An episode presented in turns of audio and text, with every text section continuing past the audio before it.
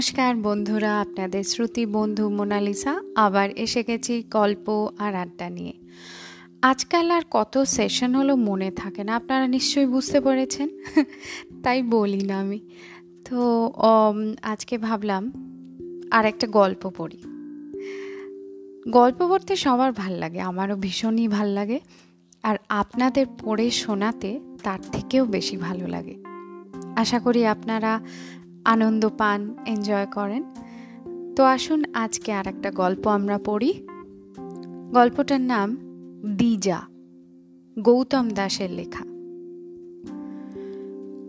গলি রাস্তাটায় ঢোকার মুখেই একটা মাঝারি আকারের অশ্বত্থ গাছ। তার পাশে লাল ধ্বজা ওড়ানো একটা হনুমান মন্দির। মন্দিরের পাশ থেকে শুরু হয়েছে দোকানের সারি। কয়েকটা চায়ের দোকান, তেলে ভাজার দোকান, গোটা তিনেক মুদিখানা, একটা মাছি থিক থেকে নোংরা রেস্তোরাঁ। সারা দিন এই দোকানগুলোয় নিরীহ চেহারার দোকানদার, খদ্দের এবং নিষ্কর্মা কিছু লোক আড্ডা দেয়। সন্ধ্যের পর ভিতরে ভিতরে দোকানগুলোর চেহারা পুরোপুরি পাল্টে যায়। বাইরে থেকে অবশ্যই কিছু বোঝা যায় না, কিন্তু মাঝরাত পর্যন্ত ওখানে অনেক রকম নিষিদ্ধ বস্তুর হাত বদল হয়। রাস্তার পূব দিকে একটা বস্তি, বাসিন্দারা বেশিরভাগই হিন্দি ভাষী একটু দূরের চটকলে শ্রমিকরা নিজেদের পরিবার নিয়ে এখানে বাস করে।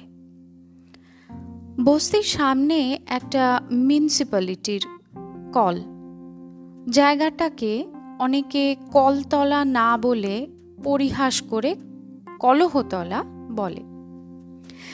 ওখানে জলের ভাগাভাগি নিয়ে প্রায় রোজই অশান্তি হয়। কখনো কখনো সেটা হাতাহাতি পর্যন্তও গড়ায়। সামান্য বৃষ্টি হলেই দোকানগুলোর সামনে নর্দমা উপচে নোংরা, দুর্গন্ধময় জলে রাস্তা মাখা মাখি হয়ে যায় একেবারে। এছাড়া আছে নোংরা আবর্জনার স্তূপ, যেগুলো প্রায়ই কাকের দল ঘেঁটে ঘেঁটে রাস্তায় ছড়িয়ে ফেলে। মাঝে মধ্যে মরা বিড়াল এবং কুকুরছানা গা সওয়া। তবে কিছুকাল আগে সদ্যজাত এক মৃত মানব শিশু স্তূপীকৃত আবর্জনার মধ্যে থেকে আত্মপ্রকাশ করে। গলিটা একবেলার জন্য একেবারে চাঞ্চল্য ছড়িয়ে দিয়েছিল। সন্ধ্যের পর থেকে রাত যত গড়ায় মাতালের প্রলাপ জরিৎস্বরে বেসুরো গান তত বেশি শোনা যায়। এই গলিটার পোশাকি নাম হল সুখ সাগর লেন। ভোরবেলায় তখনও অন্ধকার পুরোপুরি কাটেনি। সুলেখা পায়ে পায়ে এই গলিপথটা পেরিয়ে এলো। এই বস্তির একটা খুবচি অন্ধকার ঘরে বাঁচার জন্য লড়াই প্রায় পাঁচ বছর কেটে গেল করতে করতে। ওখানে আর একটা দিনও কাটানো সম্ভব নয়। কাল সারা রাত সুলেখা একটা হাতল ভাঙা চেয়ারে বসেছিল।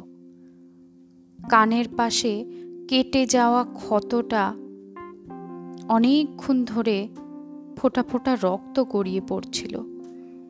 মাঝে মাঝে কাপড়ের আঁচল দিয়ে সে রক্ত মুছে নিয়েছিল। রাত ফুরোনোর আগেই সুলেখার বাঁচার আকাঙ্ক্ষা ক্রমশ ফুরিয়ে গেল। সৌজন্যে গোবিন্দ রুদ্র সুলেখার স্বামী। সুলেখাকে মারধর করে মুখে কুৎসিত গালাগালের ফোয়ারা ছুটিয়ে বিছানায় শুয়ে মাতাল লোকটা ঘুমিয়ে পড়তে একটুও দেরি হয় না। সারা রাত অনেকবার তীব্র ঘৃণায় ঘুমন্ত লোকটার দিকে তাকিয়েছিল সুলেখা। ওর সঙ্গেই পাঁচ বছর আগে মামার বাড়ির আশ্রয় ছেড়ে বাইরে পা বাড়িয়েছিল। গোবিন্দ সুলেখাকে লোভ দেখিয়েছিল, অন্যভাবে বাঁচার লোভ। নিজস্ব একটু করে পৃথিবীর অদম্য লোভ। অবশ্য সেই গোবিন্দ আর আজকের ওই মাতাল লোকটার মধ্যে আকাশ পাতাল তফাত এখন ওর সঙ্গে বেঁচে থাকা মরে যাওয়ার যে অনেক বেশি কঠিন। গোবিন্দ কাল রাতে মারধর করে শোয়ার আগে সুলেখাকে আত্মহত্যা করার পরামর্শ দিয়েছিল। জড়িত গলায় বলেছিল, তুই মর, আমার হাড় জুড়োক। আর কতকাল ডাইনির মতো আমায় শুষে খাবি বল?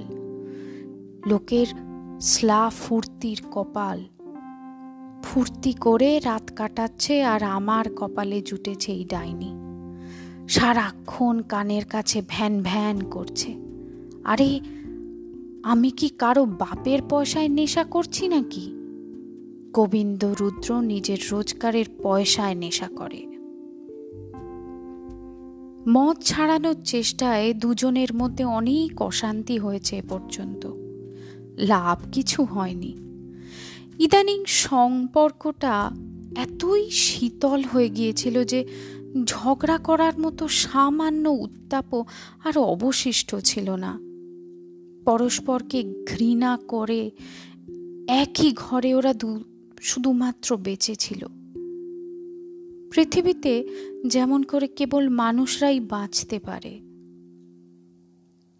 কাল সুলেখা রাগ করে এক বালতি জল গভীর রাতে ফেরা মাতাল গোবিন্দের মাথায় ঢেলে দিয়েছিল।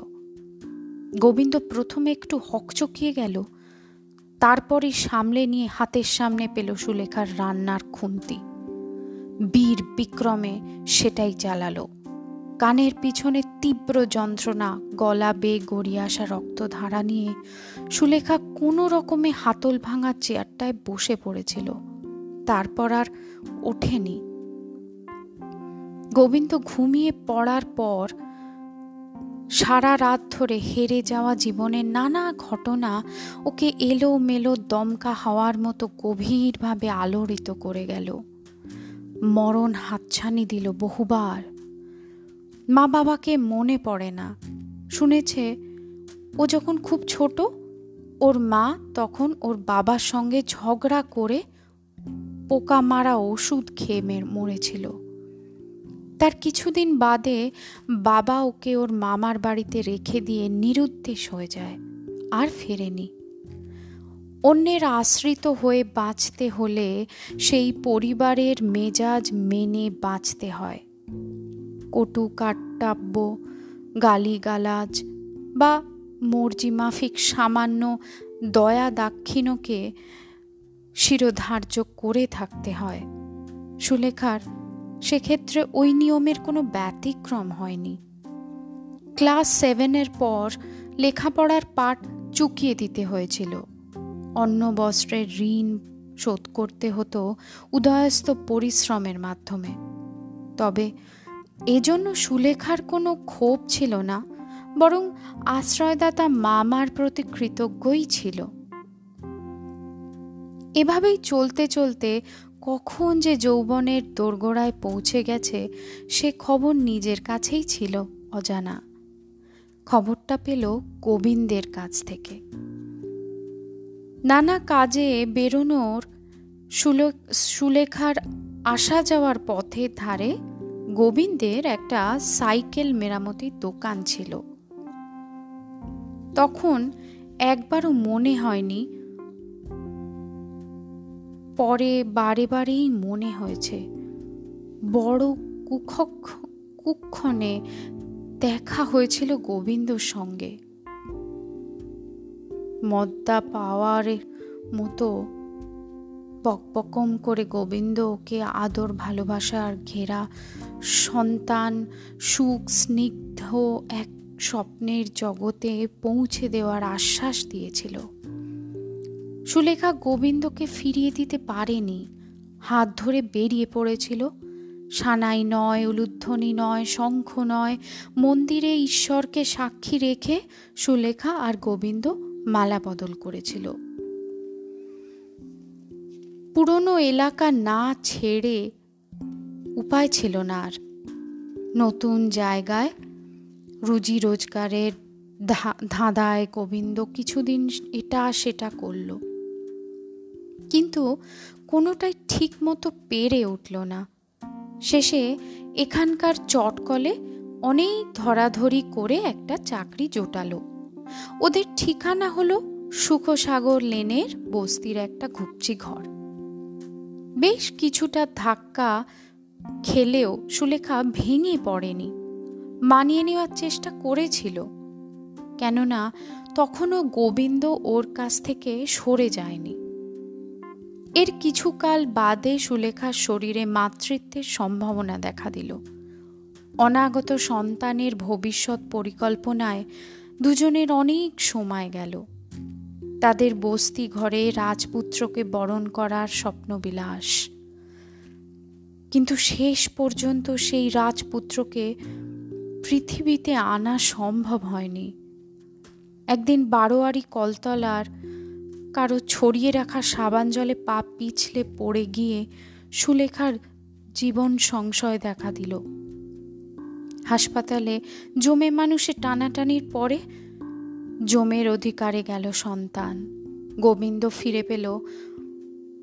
পুনঃমাতৃত্বের সম্ভাবনা শূন্য অর্ধ মৃতা সুলেখাকে। সম্পর্কে দ্রুত ভাঙন এখান থেকেই। গোবিন্দ চটকলের বন্ধু শিউলালের পাল্লায় পড়ে মদ ধরল, আর সুলেখার ভেঙে মুচড়ে পিষে যাওয়া মনের গভীরে সর্বদা এক মৃত শিশুর উপস্থিতি। এক বিকালে জানলা চটের পর্দা সরিয়ে হঠাৎই সুলেখা আবিষ্কার করল, দূরের এক বাড়ির উঠোনে খেলা করা শিশুর দল। অদ্ভুত ভালো লাগল। তারপর রোজ বিকালে প্রতীক্ষা। ওদের মধ্যে একটা ফুটফুটে সুন্দর বাচ্চা ছেলেকে ভীষণ ভালো লাগতো সুলেখার। ও একটু দেরি করে খেলতে এলে মনে মনে অস্থির হয়ে পড়ত। যদি আজ না আসে, এলে তবে স্বস্তি। ক্রমে সন্ধ্যা নেমে আসতো, শিশুরা একে একে ঘরে ফিরে যেত। দীর্ঘশ্বাস ফেলে সুলেখা জানলার পাশ থেকে উঠে আসত। কে জানে, তার সন্তানও হয়তো এই ছেলেটার মতোই সুন্দর হতো। কিন্তু হলো কই? মাঝে মাঝে নিজের দুর্ভাগ্যের কথা ভেবে নিজেই আশ্চর্য হয়ে যেত সুলেখা। নিজের মায়ের আদর কখনো পায়নি, আবার কোনো শিশু কখনো তার গলা জড়িয়ে ধরে আদো আদো গলায় মা বলে ডাকবে না। গোবিন্দের পান পানা শক্তি ক্রমশ মাত্রা ছাড়াচ্ছিল। ইদানিং এ ব্যাপারে মুখ খুললে কুৎসিত গালি গালাজ জুটছিল। শেষ পর্যন্ত চূড়ান্ত ব্যাপারটা কাল রাতে ঘটে গেল। সবে ভোর হয়েছে। কিছু স্বাস্থান্বেষী পুরুষের ঘাড় ঘোরানো কৌতূহলী দৃষ্টিকে খেয়াল না করে সুলেখা একসময় স্টেশনে পৌঁছে গেল। সেখানেই পৌঁছতে চেয়েছিল আসলে। ট্রেনের মাধ্যমে শুধু পৃথিবীর গন্তব্য নয়, পৃথিবীর বাইরের গন্তব্যেও পৌঁছানো যায়। তেষ্টায় গলা বুক শুকিয়ে কাঠ হয়ে গেছে। স্টেশনের কল থেকে আঁজলা ভরে জল খেলো। কানের পিছনটা দপদপ করছে।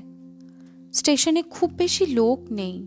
একটা ফাঁকা বেঞ্চ দেখে সুলেখা বসে পড়ল। চোখ দুটো নিজের অজান্তেই কখন যেন বুঝে গেল।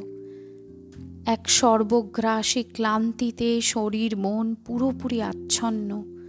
মরণ আর কত দূরে? স্বস্তির সেই ফুটফুটে ছেলেটার মুখ বারে বারে মনে পড়ছে। মাঝে মাঝে খুব ইচ্ছে করত ছেলেটাকে কোলে নিতে একদিনও নেওয়া হলো না। অবশ্যই শেষ পর্যন্ত কোনো কিছুই তো হলো না। হঠাৎ মনে হলো বহুদূর থেকে যেন কার ডাক ভেসে আসছে। সুলেখা না? এই সুলেখা? সুলেখা? সুলেখা অনেক কষ্টে চোখ খুলল। সামনের মেয়েটাকে চেনা চেনা মনে হলো বটে, কিন্তু চিনতে পারল না। ফ্যাল ফ্যাল করে তাকিয়ে রইল। মেয়েটাও সেটা বুঝলো, বলল, আমি কবিতা, চিনতে পারছিস না? সেই যে তোর মামার বাড়ির কাছেই স্কুলে আমরা একসঙ্গে পড়তাম? কতদিন টিফিন ভাগ করে খেয়েছি, কত মারপিট করেছি তোর সঙ্গে, মনে নেই? এবারে মনে পড়ল সুলেখা আস্তে আস্তে করে ঘাড় নাড়ালো। কবিতা জিজ্ঞাসা করল, তুই কি কোথাও যাবি? সুলেখা দুদিকে মাথা নাড়ালো, যাবে না। কবিতা কিছু একটা আন্দাজ করে ঝুপ করে সুলেখার পাশে বসে পড়ল। ওর হাতটা নিজের হাতের মধ্যে নিয়েই চমকে উঠল। সুলেখার গা জ্বরে পুড়ে যাচ্ছে। কবিতা উদ্বিগ্ন গলায় বলল তুই কোনো মতলব নিয়েই ভোরবেলায় অসুস্থ শরীরে স্টেশনে এসেছিস বলতো? রাগারাগি করে বাড়ি থেকে বেরিয়ে এসেছিস? মাঝে শুনেছিলাম তুই নাকি তোর মামার বাড়ি ছেড়ে চলে গিয়ে কাকে যেন বিয়ে করেছিস। এখন কি সেখান থেকে বেরিয়ে এসেছিস? সুলেখা এক সময়, আমরা স্কুলে যাবার ভাগাভাগি করে খেতাম না? স্কুলের খাবার সেই মনে আছে তোর? আজ আয় না, তোর কষ্টটা একটু ভাগাভাগি করার চেষ্টা করি। একজন পুরনো বন্ধুকে তোর কষ্টটা বল না। কিছু না হোক, বলে অন্তত একটু হালকা হতে পারবি।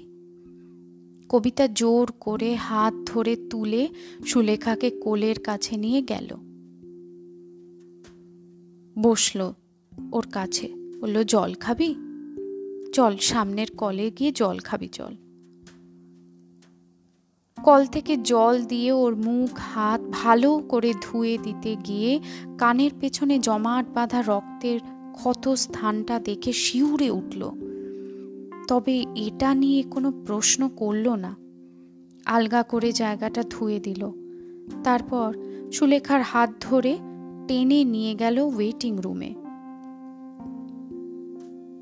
হেরে যাওয়ার মর্মান্তিক কাহিনী বলতে চায়নি কিন্তু সুলেখা কখন যেন কাঁদতে কাঁদতে সব কিছু বলেও ফেলল। এমনকি কোন সংকল্প নিয়ে স্টেশনে এসেছে সে কথাও গোপন রইল না। কবিতা একটু ভাবল, তারপর বলল, এবারে আমি নিজের কথা বলি শোন। আমি কল্যাণীতে এক বাড়িতে কাজ করি। কাজ বলতে সারাদিন দুজন অশক্ত বৃদ্ধ বৃদ্ধাকে দেখাশোনা করা। ওদের একমাত্র ছেলে ক্যানাডায় চাকরি করে। ভবিষ্যতে কখনো ফিরে আসবে কিনা জানি না, আপাতত এই দুজনকে দেখার কেউ নেই। সকালে যাই, সন্ধে ফিরে আসি। আমি যে বাড়িতে কাজ করি, তার পাশের বাড়িতে যারা থাকেন, তারা স্বামী স্ত্রী, দুজনেই চাকরি করেন। ওদের একটাই ছেলে, বছর পাঁচেক বয়স। ওই বাড়িতে যে মেয়েটি এতদিন কাজ করত, দিন পনেরো হলো তার বিয়ে হয়ে গেছে। সে কাজ ছেড়ে দিয়েছে। দাদা বৌদি খুব মুশকিলে পড়েছেন, জানিস? বিশেষ করে ছেলেটাকে নিয়ে। ওকে স্কুলে দিয়ে আসা, নিয়ে আসা, খাওয়ানো, দেখাশোনা করার জন্য একজন মহিলা খুব দরকার ওদের। বৌদি কদিন ছুটি নিয়ে বাড়িতে রয়েছেন। আমাকে রোজই বলছেন একজনকে জোগাড় করে দিতে। সেরকম কাউকে কখনো পাইনি আমি। সাধ্যমতো নিজেই খানিকটা সামাল দিয়ে দিই। কিন্তু দুবারির কাজ সামলানো তো আমার একার পক্ষে সম্ভব নয় রে। তুই যাবি আমার সঙ্গে? কাজটা নিবি? ভালো না লাগলে রেল লাইন তো রইলই রে। একটা ছোট ছেলেকে ওর হাতে ছেড়ে দেওয়া হবে? সুলেখা তাকে গল্প বলে, খাওয়াবে,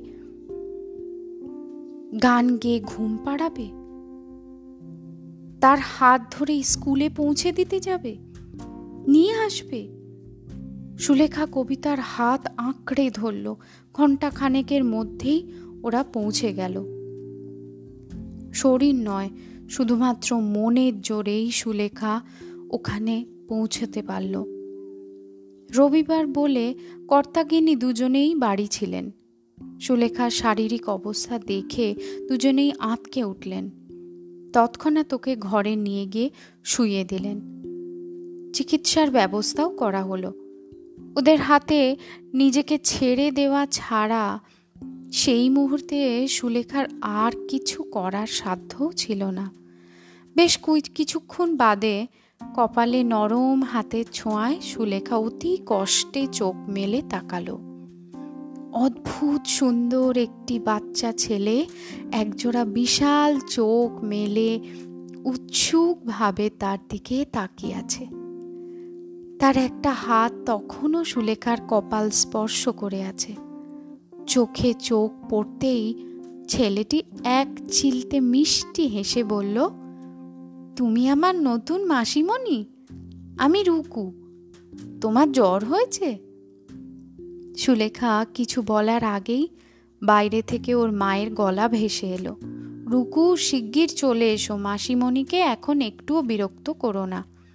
তৎক্ষণাৎ রুকু গলা নামিয়ে ফিসফিস করে বলে উঠল, তুমি তাড়াতাড়ি ভালো হয়ে ওঠো, মাসিমণি। আমি এখন যাই, পরে আবার আসব। রুকু সুলেখার দিকে চোখ রেখে ধীরে ধীরে ঘর থেকে বেরিয়ে গেল। কিন্তু আসলে সেই মুহূর্তেই ও সুলেখার মনের এমন জায়গায় পৌঁছে গেল যেখানে ইতিপূর্বে কেউ কখনো পৌঁছতে পারেনি। এক মাসের মধ্যেই রুকুর বাবা মা বুঝে গেলেন সুলেখা অপরিহার্য। রুকুর জানা হয়ে গেল তার মাসিমণির মতো ভালো আর কেউ নেই। এখানে সমস্ত রকমের আবদারই করা যেতে পারে। আর সুলেখা উপলব্ধি করল, সে এসে পড়েছে তার স্বপ্নের জীবনযাত্রার মধ্যে। তার এতকালের রুদ্ধ মাতৃ স্নেহ শত ধারায় ঝরে পড়ল। আরও মাস দুই কাটল। একদিন স্কুলে যাওয়ার সময় সুলেখা রুকুকে খাইয়ে দিচ্ছে। খেতে খেতে রুকু বলল, জানো আগের মাসিমণিটা একটু ভালো ছিল না। আমাকে এত যত্ন করে খাইয়েই দিত না। গল্প তো জানতই না। মাঝে মাঝেই চোখ বড় বড় করে বকতো। সুলেখা বলল, এবারে আমিও বকবো। তাড়াতাড়ি খেয়ে নাও, দেরি হয়ে যাচ্ছে না? সে কথায় কান না দিয়ে রুকু বলল, জানো মাসিমণি সামনের রবিবারে আমার জন্মদিন। বাড়িতে আমার বন্ধুরা আসবে। আরও অনেক লোক আসবে। মামার বাড়ির সবাই আসবে। আমি কেক কাটব। সুলেখা খুশির গলায় বলো তাই নাকি? এটা তো আমি জানতাম না। এটা একটা দারুণ খবর। আমার রুকু সোনার জন্মদিন। হঠাৎ রুকু জিজ্ঞাসা করল আচ্ছা মাসিমণি, তোমার জন্মদিন কবে? সুলেখা হেসে বলল বলল, আমার? কে জানে কবে আমার জন্মদিন? সে কি আমি জানি? রুকু ক্ষুব্ধ গলায় বলল, সবাই জানে তার জন্মদিন, আর তুমি জানো না? নিশ্চয়ই জানো, আমাকে বলছো না। ঠিক আছে, না বললে আমিও আর ভাত খাব না। রুকু মুখ ঘুরিয়ে নিল আচ্ছা ফেসা দে তো। পরিস্থিতি সামলাতে সুলেখা বলল হ্যাঁ হ্যাঁ এইবার মনে পড়েছে, আসলে এতক্ষণ আমার মনেই পড়ছিল না। আজই তো আমার জন্মদিন। এবার তাড়াতাড়ি খেয়ে নাও, রুকু সোনা। রুকুর মুখ উজ্জ্বল উজ্জ্বল হয়ে উঠল, ব্যগ্রভাবে বলল, তাই মাসিমণি, আজ তোমার জন্মদিন? আগে বলনি কেন? ভাগ্যিস আমি জিজ্ঞেস করলাম, নইলে তো জানতেই পারতাম না।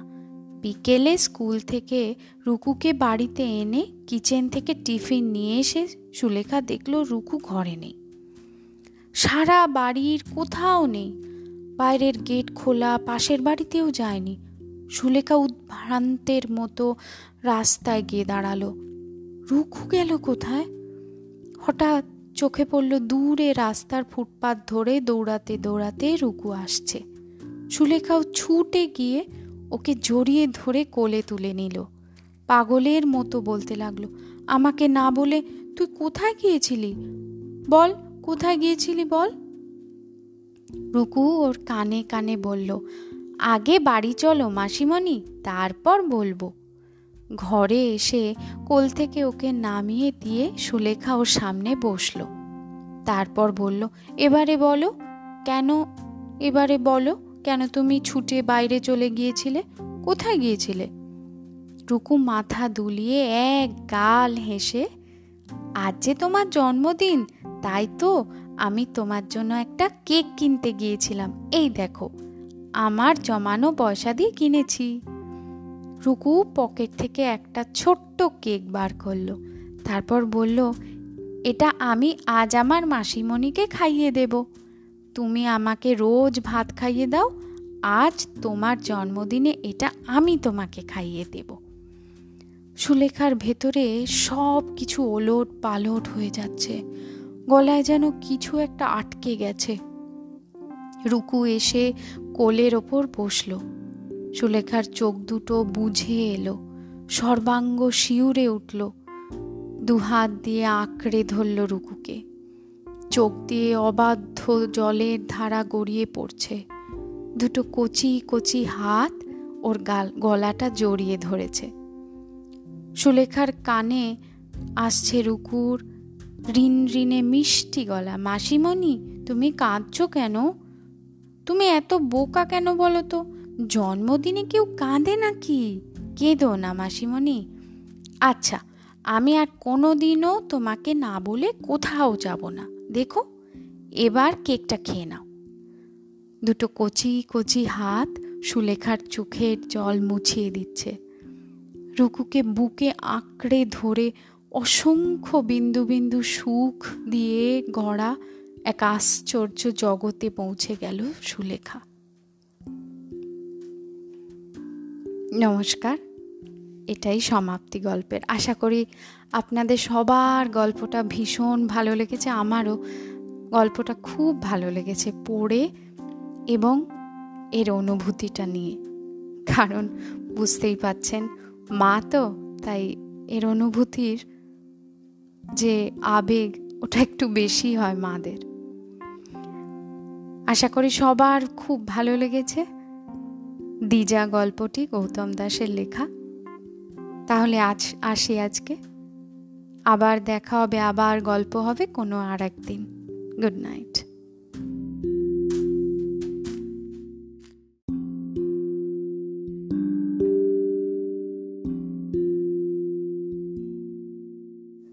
নমস্কার বন্ধুরা, আপনাদের শ্রুতি বন্ধু মোনালিসা, আবার এসে গেছি গল্প আর আড্ডা নিয়ে। আজকাল আর কত সেশন হলো মনে থাকে না, আপনারা নিশ্চয়ই বুঝতে পেরেছেন, তাই বলি না আমি। তো আজকে ভাবলাম আর একটা গল্প পড়ি। গল্প পড়তে সবার ভালো লাগে, আমারও ভীষণই ভালো লাগে, আর আপনাদের পড়ে শোনাতে তার থেকেও বেশি ভালো লাগে। আশা করি আপনারা আনন্দ পান এনজয় করেন। তো আসুন আজকে আর একটা গল্প আমরা পড়ি। গল্পটার নাম দিজা গৌতম দাসের লেখা। গলি রাস্তাটায় ঢোকার মুখেই একটা মাঝারি আকারের অশ্বত্থ গাছ। তার পাশে লাল ধ্বজা ওড়ানো একটা হনুমান মন্দির। মন্দিরের পাশ থেকে শুরু হয়েছে দোকানের সারি। কয়েকটা চায়ের দোকান, তেলে ভাজার দোকান, গোটা তিনেক মুদিখানা, একটা মাছি থিক থেকে নোংরা রেস্তোরাঁ। সারা দিন এই দোকানগুলোয় নিরীহ চেহারার দোকানদার, খদ্দের এবং নিষ্কর্মা কিছু লোক আড্ডা দেয়। সন্ধ্যের পর ভিতরে ভিতরে দোকানগুলোর চেহারা পুরোপুরি পাল্টে যায়। বাইরে থেকে অবশ্যই কিছু বোঝা যায় না, কিন্তু মাঝরাত পর্যন্ত ওখানে অনেক রকম নিষিদ্ধ বস্তুর হাত বদল হয়। রাস্তার পূব দিকে একটা বস্তি, বাসিন্দারা বেশিরভাগই হিন্দি ভাষী একটু দূরের চটকলে শ্রমিকরা নিজেদের পরিবার নিয়ে এখানে বাস করে। বস্তির সামনে একটা মিউনিসিপ্যালিটির কল। জায়গাটাকে অনেকে কলতলা না বলে পরিহাস করে কলহতলা বলে। ওখানে জলের ভাগাভাগি নিয়ে প্রায় রোজই অশান্তি হয়। কখনো কখনো সেটা হাতাহাতি পর্যন্তও গড়ায়।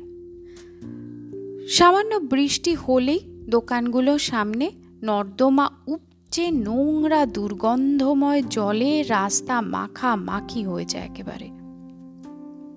এছাড়া আছে নোংরা আবর্জনার স্তূপ, যেগুলো প্রায়ই কাকের দল ঘেঁটে ঘেঁটে রাস্তায় ছড়িয়ে ফেলে। মাঝে মধ্যে মরা বিড়াল এবং কুকুরছানা গা সওয়া। তবে কিছুকাল আগে সদ্যজাত এক মৃত মানব শিশু স্তূপীকৃত আবর্জনার মধ্যে থেকে আত্মপ্রকাশ করে। গলিটা একবেলার জন্য একেবারে চাঞ্চল্য ছড়িয়ে দিয়েছিল। সন্ধ্যের পর থেকে রাত যত গড়ায় মাতালের প্রলাপ জড়িৎস্বরে বেসুরো গান তত বেশি শোনা যায়। এই গলিটার পোশাকি নাম হল সুখ সাগর লেন। ভোরবেলায় তখনও অন্ধকার পুরোপুরি কাটেনি। সুলেখা পায়ে পায়ে এই গলিপথটা পেরিয়ে এলো। এই বস্তির একটা খুবচি অন্ধকার ঘরে বাঁচার জন্য লড়াই প্রায় পাঁচ বছর কেটে গেল করতে করতে। ওখানে আর একটা দিনও কাটানো সম্ভব নয়। কাল সারা রাত সুলেখা একটা হাতল ভাঙা চেয়ারে বসেছিল।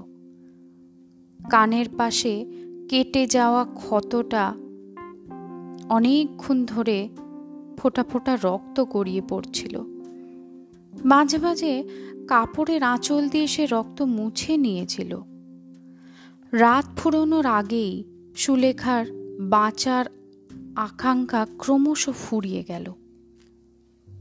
সৌজন্যে গোবিন্দ রুদ্র। সুলেখার স্বামী। সুলেখাকে মারধর করে মুখে কুৎসিত গালাগালের ফোয়ারা ছুটিয়ে বিছানায় শুয়ে মাতাল লোকটা ঘুমিয়ে পড়তে একটুও দেরি হয় না। সারা রাত অনেকবার তীব্র ঘৃণায় ঘুমন্ত লোকটার দিকে তাকিয়েছিল সুলেখা। ওর সঙ্গেই পাঁচ বছর আগে মামার বাড়ির আশ্রয় ছেড়ে বাইরে পা বাড়িয়েছিল। গোবিন্দ সুলেখাকে লোভ দেখিয়েছিল। অন্যভাবে বাঁচার লোভ। নিজস্ব একটু করে পৃথিবীর অদম্য লোভ। অবশ্য সেই গোবিন্দ আর আজকের ওই মাতাল লোকটার মধ্যে আকাশ পাতাল তফাত এখন ওর সঙ্গে বেঁচে থাকা মরে যাওয়ার যে অনেক বেশি কঠিন। গোবিন্দ কাল রাতে মারধর করে শোয়ার আগে সুলেখাকে আত্মহত্যা করার পরামর্শ দিয়েছিল। জড়িত গলায় বলেছিল, তুই মর, আমার হাড় জুড়োক। আর কতকাল ডাইনির মতো আমায় শুষে খাবি বল? লোকের স্লা ফুর্তির কপাল ফুর্তি করে রাত কাটাচ্ছে আর আমার কপালে জুটেছে এই ডাইনি। সারাক্ষণ কানের কাছে ভ্যান ভ্যান করছে। আরে, আমি কি কারও বাপের পয়সায় নেশা করছি নাকি? গোবিন্দ রুদ্র নিজের রোজগারের পয়সায় নেশা করে। মদ ছাড়ানোর চেষ্টায় দুজনের মধ্যে অনেক অশান্তি হয়েছে পর্যন্ত। লাভ কিছু হয়নি। ইদানিং সম্পর্কটা এতই শীতল হয়ে গিয়েছিল যে ঝগড়া করার মতো সামান্য উত্তাপও আর অবশিষ্ট ছিল না। পরস্পরকে ঘৃণা করে একই ঘরে ওরা দু, শুধুমাত্র বেঁচে ছিল। পৃথিবীতে যেমন করে কেবল মানুষরাই বাঁচতে পারে। কাল সুলেখা রাগ করে এক বালতি জল গভীর রাতে ফেরা মাতাল গোবিন্দের মাথায় ঢেলে দিয়েছিল। গোবিন্দ প্রথমে একটু হকচকিয়ে গেল, তারপরই সামলে নিয়ে হাতের সামনে পেল সুলেখার রান্নার খুন্তি। বীর বিক্রমে সেটাই চালালো কানের পিছনে তীব্র যন্ত্রণা, গলা বে গড়িয়ে আসা রক্তধারা নিয়ে সুলেখা কোনো রকমে হাতল ভাঙা চেয়ারটায় বসে পড়েছিল। তারপর আর ওঠেনি। গোবিন্দ ঘুমিয়ে পড়ার পর সারা রাত ধরে হেরে যাওয়া জীবনের নানা ঘটনা ওকে এলো মেলো দমকা হওয়ার মতো গভীরভাবে আলোড়িত করে গেল। মরণ হাতছানি দিল বহুবার। মা বাবাকে মনে পড়ে না। শুনেছে, ও যখন খুব ছোট, ওর মা তখন ওর বাবার সঙ্গে ঝগড়া করে পোকা মারা ওষুধ খেয়ে মরেছিল। তার কিছুদিন বাদে বাবা ওকে ওর মামার বাড়িতে রেখে দিয়ে নিরুদ্দেশ হয়ে যায়, আর ফেরেনি। অন্যের আশ্রিত হয়ে বাঁচতে হলে সেই পরিবারের মেজাজ মেনে বাঁচতে হয়। কটু কাট্টাব্য, গালিগালাজ বা মর্জিমাফিক সামান্য দয়া দাক্ষিণকে শিরোধার্য করে থাকতে হয়। সুলেখার সেক্ষেত্রে ওই নিয়মের কোনো ব্যতিক্রম হয়নি। ক্লাস সেভেনের পর লেখাপড়ার পাঠ চুকিয়ে দিতে হয়েছিল। অন্ন বস্ত্রের ঋণ শোধ করতে হতো উদয়স্ত পরিশ্রমের মাধ্যমে। তবে এজন্য সুলেখার কোনো ক্ষোভ ছিল না, বরং আশ্রয়দাতা মামার প্রতি কৃতজ্ঞই ছিল। এভাবেই চলতে চলতে কখন যে যৌবনের দোরগোড়ায় পৌঁছে গেছে, সে খবর নিজের কাছেই ছিল অজানা। খবরটা পেল গোবিন্দের কাছ থেকে। নানা কাজে বেরোনোর সুলেখার আসা যাওয়ার পথে ধারে গোবিন্দের একটা সাইকেল মেরামতির দোকান ছিল। তখন একবারও মনে হয়নি পরে বারে বারেই মনে হয়েছে, বড় কুক্ষক কুক্ষণে দেখা হয়েছিল গোবিন্দর সঙ্গে। মদ্দা পাওয়ার মতো পকপকম করে গোবিন্দ ওকে আদর ভালোবাসার ঘেরা সন্তান, সুখ, স্নিগ্ধ এক স্বপ্নের জগতে পৌঁছে দেওয়ার আশ্বাস দিয়েছিল। সুলেখা গোবিন্দকে ফিরিয়ে দিতে পারেনি। হাত ধরে বেরিয়ে পড়েছিল। সানাই নয়, উলুধ্বনি নয়, শঙ্খ নয়, মন্দিরে ঈশ্বরকে সাক্ষী রেখে সুলেখা আর গোবিন্দ মালা বদল করেছিল। পুরনো এলাকা না ছেড়ে উপায় ছিল না আর। নতুন জায়গায় রুজি রোজগারের ধাঁধায় গোবিন্দ কিছুদিন এটা সেটা করল। কিন্তু কোনোটাই ঠিক মতো পেরে উঠল না। শেষে এখানকার চটকলে অনেক ধরাধরি করে একটা চাকরি জোটালো।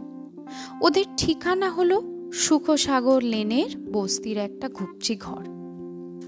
বেশ কিছুটা ধাক্কা খেলেও সুলেখা ভেঙে পড়েনি। মানিয়ে নেওয়ার চেষ্টা করেছিল। কেননা তখনও গোবিন্দ ওর কাছ থেকে সরে যায়নি। এর কিছুকাল বাদে সুলেখার শরীরে মাতৃত্বের সম্ভাবনা দেখা দিল।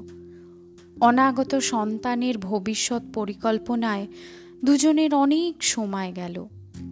তাদের বস্তি ঘরে রাজপুত্রকে বরণ করার স্বপ্নবিলাস। কিন্তু শেষ পর্যন্ত সেই রাজপুত্রকে পৃথিবীতে আনা সম্ভব হয়নি। একদিন বারোয়ারি কলতলার কারও ছড়িয়ে রাখা সাবান জলে পা পিছলে পড়ে গিয়ে সুলেখার জীবন সংশয় দেখা দিল। হাসপাতালে জমে মানুষের টানাটানির পরে জমের অধিকারে গেল সন্তান। গোবিন্দ ফিরে পেল। পুনঃমাতৃত্বের সম্ভাবনা শূন্য অর্ধ মৃতা সুলেখাকে। সম্পর্কে দ্রুত ভাঙন এখান থেকেই। গোবিন্দ চটকলের বন্ধু শিউলালের পাল্লায় পড়ে মদ ধরল, আর সুলেখার ভেঙে মুচড়ে পিষে যাওয়া মনের গভীরে সর্বদা এক মৃত শিশুর উপস্থিতি। এক বিকালে জানলা চটের পর্দা সরিয়ে হঠাৎই সুলেখা আবিষ্কার করল, দূরের এক বাড়ির উঠোনে খেলা করা শিশুর দল। অদ্ভুত ভালো লাগল। তারপর রোজ বিকালে প্রতীক্ষা। ওদের মধ্যে একটা ফুটফুটে সুন্দর বাচ্চা ছেলেকে ভীষণ ভালো লাগতো সুলেখার। ও একটু দেরি করে খেলতে এলে মনে মনে অস্থির হয়ে পড়ত। যদি আজ না আসে, এলে তবে স্বস্তি। ক্রমে সন্ধ্যা নেমে আসত, শিশুরা একে একে ঘরে ফিরে যেত। দীর্ঘশ্বাস ফেলে সুলেখা জানলার পাশ থেকে উঠে আসত। কে জানে, তার সন্তানও হয়তো এই ছেলেটার মতোই সুন্দর হতো। কিন্তু হলো কই? মাঝে মাঝে নিজের দুর্ভাগ্যের কথা ভেবে নিজেই আশ্চর্য হয়ে যেত সুলেখা। নিজের মায়ের আদর কখনো পায়নি, আবার কোনো শিশু কখনো তার গলা জড়িয়ে ধরে আদো আদো গলায় মা বলে ডাকবে না। গোবিন্দের পান পানা শক্তি ক্রমশ মাত্রা ছাড়াচ্ছিল। ইদানিং এ ব্যাপারে মুখ খুললে কুৎসিত গালি গালাজ জুটছিল। শেষ পর্যন্ত চূড়ান্ত ব্যাপারটা কাল রাতে ঘটে গেল। সবে ভোর হয়েছে। কিছু স্বাস্থান্বেষী পুরুষের ঘাড় ঘোরানো কৌতূহলী দৃষ্টিকে খেয়াল না করে সুলেখা একসময় স্টেশনে পৌঁছে গেল। সেখানেই পৌঁছতে চেয়েছিল আসলে। ট্রেনের মাধ্যমে শুধু পৃথিবীর গন্তব্য নয়, পৃথিবীর বাইরের গন্তব্যেও পৌঁছানো যায়। তেষ্টায় গলা বুক শুকিয়ে কাঠ হয়ে গেছে। স্টেশনের কল থেকে আজলা ভরে জল খেলো। কানের পিছনটা দপদপ করছে। স্টেশনে খুব বেশি লোক নেই। একটা ফাঁকা বেঞ্চ দেখে সুলেখা বসে পড়ল। চোখ দুটো নিজের অজান্তেই কখন যেন বুঝে গেল। এক সর্বগ্রাসী ক্লান্তিতে শরীর মন পুরোপুরি আচ্ছন্ন। মরণ আর কত দূরে? স্বস্তির সেই ফুটফুটে ছেলেটার মুখ বারে বারে মনে পড়ছে। মাঝে মাঝে খুব ইচ্ছে করত ছেলেটাকে কোলে নিতে একদিনও নেওয়া হলো না। অবশ্যই শেষ পর্যন্ত কোনো কিছুই তো হলো না। হঠাৎ মনে হলো বহুদূর থেকে যেন কার ডাক ভেসে আসছে। সুলেখা না? এই সুলেখা? সুলেখা? সুলেখা অনেক কষ্টে চোখ খুলল। সামনের মেয়েটাকে চেনা চেনা মনে হলো বটে, কিন্তু চিনতে পারল না। ফ্যাল ফ্যাল করে তাকিয়ে রইল। মেয়েটাও সেটা বুঝলো, বলল, আমি কবিতা, চিনতে পারছিস না? সেই যে তোর মামার বাড়ির কাছেই স্কুলে আমরা একসঙ্গে পড়তাম? কতদিন টিফিন ভাগ করে খেয়েছি, কত মারপিট করেছি তোর সঙ্গে, মনে নেই? এবারে মনে পড়ল সুলেখা আস্তে আস্তে করে ঘাড় নাড়ালো। কবিতা জিজ্ঞাসা করল, তুই কি কোথাও যাবি? সুলেখা দুদিকে মাথা নাড়ালো, যাবে না। কবিতা কিছু একটা আন্দাজ করে ঝুপ করে সুলেখার পাশে বসে পড়ল। ওর হাতটা নিজের হাতের মধ্যে নিয়েই চমকে উঠল, সুলেখার গা জ্বরে পুড়ে যাচ্ছে। কবিতা উদ্বিগ্ন গলায় বলল তুই কোনো মতলব নিয়েই ভোরবেলায় অসুস্থ শরীরে স্টেশনে এসেছিস বলতো? রাগারাগি করে বাড়ি থেকে বেরিয়ে এসেছিস? মাঝে শুনেছিলাম তুই নাকি তোর মামার বাড়ি ছেড়ে চলে গিয়ে কাকে যেন বিয়ে করেছিস। এখন কি সেখান থেকে বেরিয়ে এসেছিস? সুলেখা, এক সময় আমরা স্কুলে যাবার ভাগাভাগি করে খেতাম না? স্কুলের খাবার সেই মনে আছে তোর? আজ আয় না, তোর কষ্টটা একটু ভাগাভাগি করার চেষ্টা করি। একজন পুরনো বন্ধুকে তোর কষ্টটা বল না।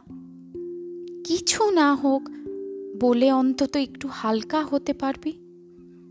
কবিতা জোর করে হাত ধরে তুলে সুলেখাকে কোলের কাছে নিয়ে গেল। বসল ওর কাছে, বলল, জল খাবি? চল সামনের কলে গিয়ে জল খাবি চল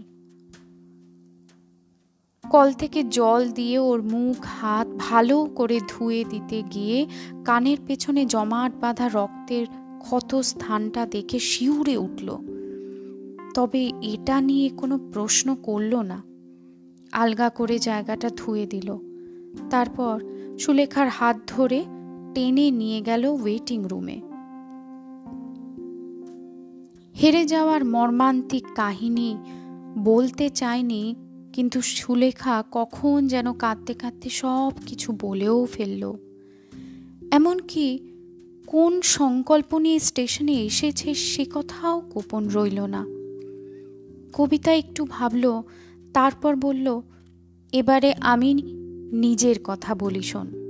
আমি কল্যাণীতে এক বাড়িতে কাজ করি। কাজ বলতে সারাদিন দুজন অশক্ত বৃদ্ধ বৃদ্ধাকে দেখাশোনা করা।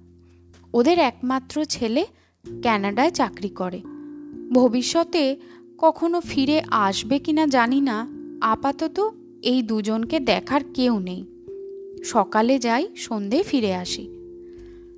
আমি যে বাড়িতে কাজ করি, তার পাশের বাড়িতে যারা থাকেন, তারা স্বামী, স্ত্রী, দুজনেই চাকরি করেন।